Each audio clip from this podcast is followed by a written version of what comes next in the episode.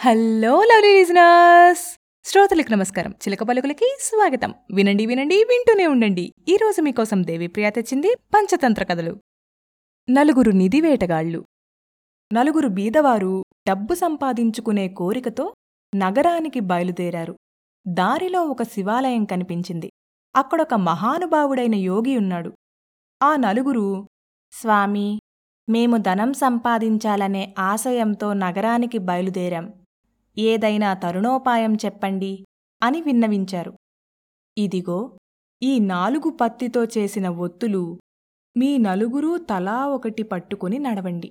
ఎవరి చేతిలో వత్తి ఎక్కడ పడితే అక్కడ తవ్వండి. మీ మీ భాగ్యాన్ని పరీక్షించుకోండి అని దీవించాడు. ఆ నలుగురూ ఉత్సాహంగా తమ చేతిలో ఒత్తుతో బయలుదేరారు. కొంత దూరం వెళ్ళాక ఒకడి చేతిలో వత్తి కింద పడింది. వెంటనే అక్కడ తవ్వగా వాళ్ళకి బోలెడన్ని రాగి నాణ్యాలు దొరికాయి. అందరం హాయిగా వీటిని పంచుకుని సంతృప్తిగా ఉందాం రండి అన్నాడు. కాని మిగతా ముగ్గురు ముందుకెళ్ళి మా అదృష్టం పరీక్షించుకుంటామని వెళ్ళారు రెండో వాడికి వత్తి జారిపడిన చోట తవ్వగా వాడికి వెండి నాణ్యాలు దొరికాయి.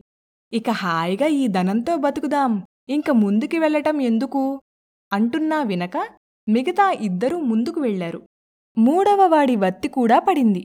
అక్కడ తవ్వగా బంగారు నాణాలు దొరికాయి. చాలా సంతోషించి ఇంక వెనక్కి వెళ్ళిపోదాం. ఇవి చాలు.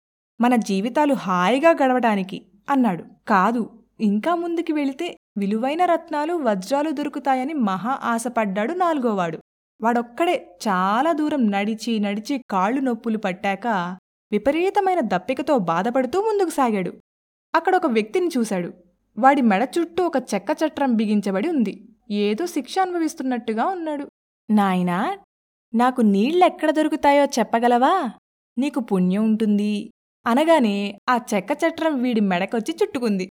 ఇదేమిటి? ఈ చట్రం నాకెందుకు చుట్టుకుంది? ఎలా పోగొట్టుకోవాలి? అన్నాడు విచారంగా.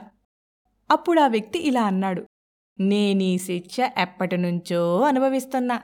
నీలాగా అత్యాశతో మరొకడు వస్తేగాని నీకు విముక్తి లేదు. నీకు నాలాగే దురాశ ఎక్కువ.